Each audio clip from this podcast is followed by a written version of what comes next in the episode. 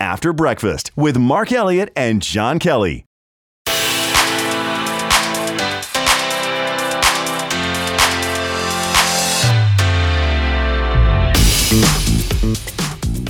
So we're doing our podcast today as we're awaiting a phone call from a potential um, workday bonus winner. So if the call comes in, we'll just have to put a pause and then get back to this uh, as Okay. we as we uh, do that today. John Kelly, Mark Elliott, and Big Boss Diane, who we can't call you by your radio name.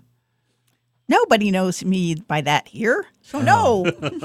Everybody though there in in the in your building has seen you as the big radio star on video, haven't they? um, I Isn't- don't know. I think it- so. Thanks to you.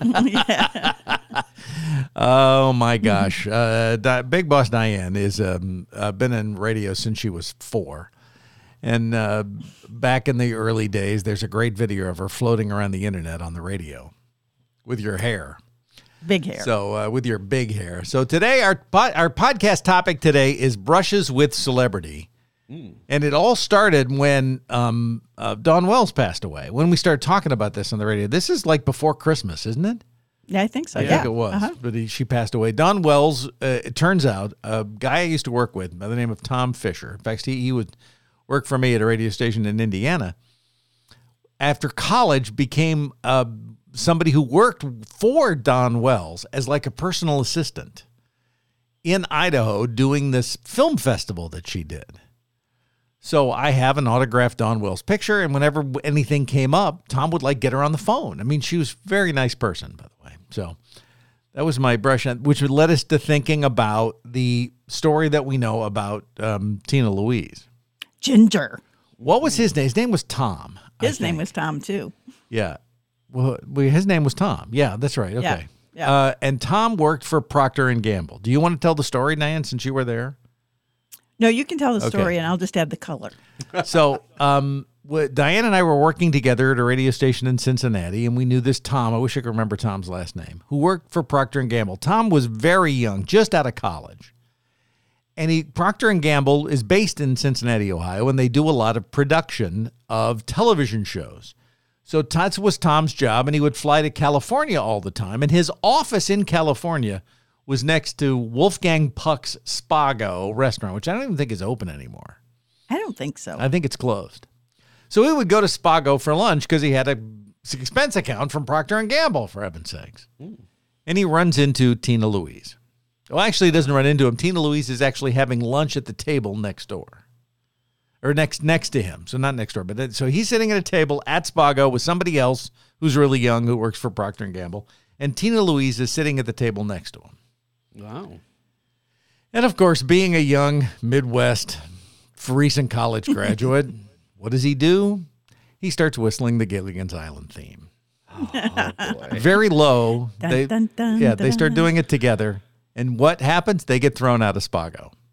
Literally get physically thrown out before lunch is served because Tina Louise isn't having it. Not happy about that. So I understand that Tina Louise is not an easy person to uh, deal with. She's the only one left, though.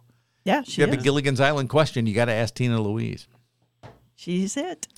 Because even Sheldon, what's his name? He's gone too. So Yeah. they're all gone. Gilligan. So, all but if them. you do run into Tina Louise, do not start singing the, getting the Gilligan's Island theme. No, I I read a I remember I read it, read an interview where she said that literally ruined her career Oh, because Oh. she could never get out of that. she was typecast. yeah, she was much, typecast, yeah. so she was ginger forever. So she was bitter. She's a bitter woman. Oh, there are some. Uh, of course, John, you're the one that has no uh, brushes with celebrity at you all. have no do you? brushes. Uh, I live in a cave with a rock named Ed. It's Oh, just you know, I, I, I up north Michigan. I mean, the celebrities are they come around. I just I just can't afford you it. didn't. I ran into. Uh, we saw Martha Stewart in, in Charlevoix. Well, see, no. Yeah. yeah. I'm just unlucky. I Uh, guess. let's see. Uh, I'm trying to think. Of course, we were also talking about the fact that how many times have you been in like the the the private room? John Parr was standing next to me uh, Yeah. at a at a bathroom in St. Louis. Yep. And I had uh, uh, uh, Laura Branigan. Uh, She was in the next stall. oh, I didn't hum Gloria though. Yeah. Well, she probably would have liked that. Probably. probably. Uh, Laura Branigan, long gone. Although, but since we're telling stories about brushes with celebrity, there's one that has to be told here. Wait a second. Let me find the right button. Nope, not the right button. Here it is.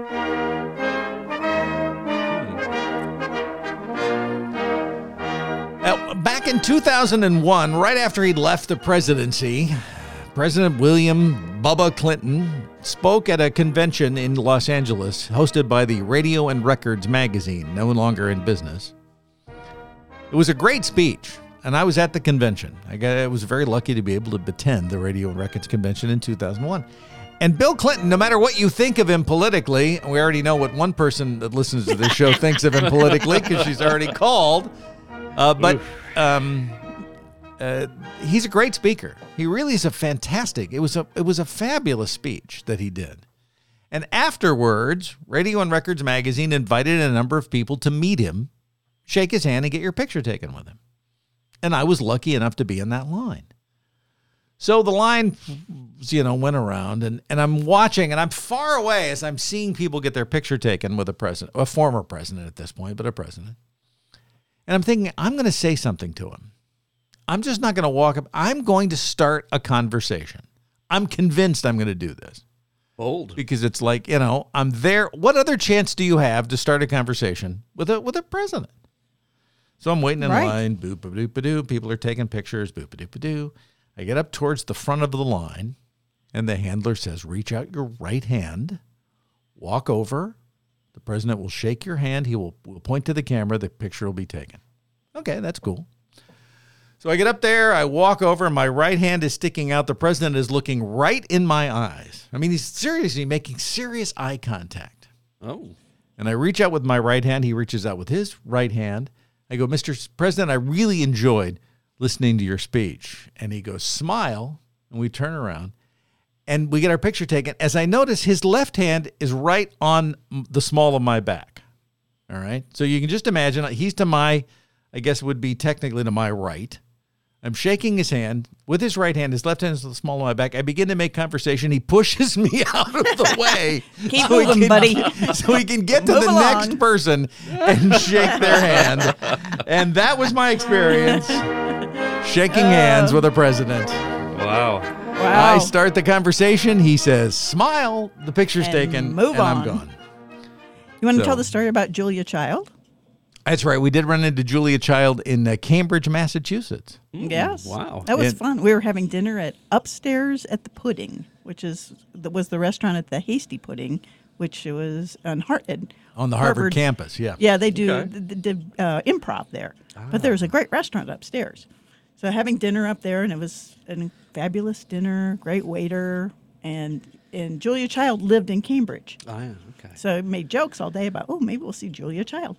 So having dinner, and all of a sudden you could hear, hoo, hoo, hoo, hoo, you know, she, exactly. it's like, wait, wait, it's a, I think it's her. And she came in, sat down with two or three other people. We never saw her. Wait her again. Wow. It took like, I don't know, an hour just to get the check. It was like service of a lifetime to no service whatsoever. All of a sudden, it was it like all. it was all of a sudden it was like we had no shoes and no shirt because then we got nothing. No service. Bye. Right, right. But you know, it was all I could do. She looked like she was having such a great time with her oh, friends. I nice. just wanted to go over and say something, but I didn't. I, I'm not one to do that. I mean, I'm, I'm not either. I'm not one to ask somebody for an autograph or anything Yeah. else. You know, But I got to tell you, if I ever saw Ina Garten, I would tackle her. and I don't think she'd be easy to bring down. Oh, here I'd we be go. hanging on to her like, I love you, Aina." So the see, I have one more story left. Uh, Pete Rose.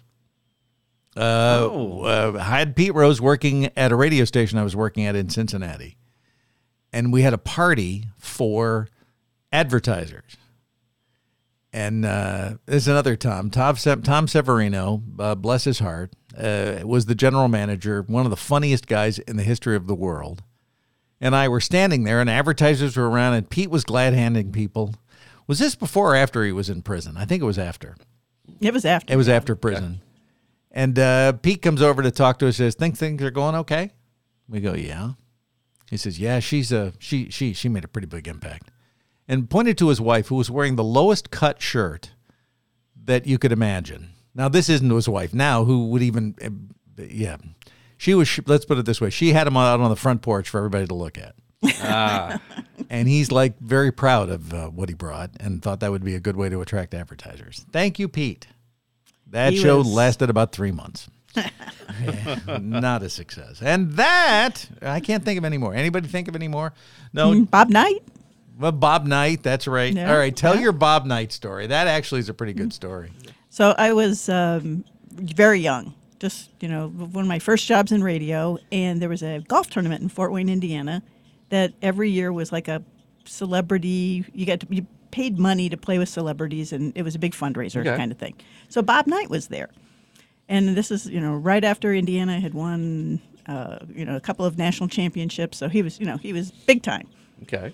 and um, he was putting, you know, finishing on the 18th green, and you know everybody wanted to talk to him, and everybody kind of rushed up there, and I went up first and kind of stuck my microphone up there, and he like looked at all the guys and then kind of smiled and put his arm around me and walked me off the green. He goes, "When they start letting girls do this?" And I go, "When we could do it better."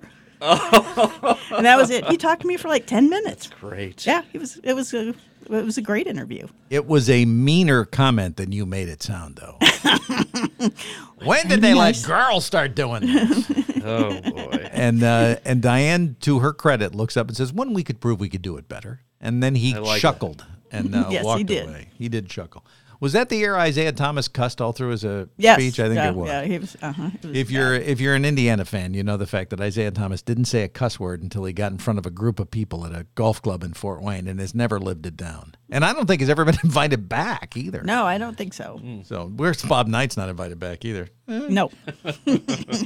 So that's all right. And um, nothing more from so nothing. There's John's contribution. So Uh, this is- I get the zero. It uh, the the brushes with well maybe we could do that on the air one day. If other people people uh, have brushes with celebrities, or we Yeah, can make you know, a in the- contest in the of it. summer. In the summer, you know, you always read about people seeing so you know somebody on Mackinac Island or somebody walking around T- Traverse City, or so you probably have a pretty decent show with that. I know there was a radio station somewhere who had a prize for getting a celebrity to call the radio station. Oh yeah, So you, they would get said if you could get if you're a listener that could get a celebrity to call the station and mention the listener's name, that they would give you a prize. But I don't know how exactly they judge celebrity.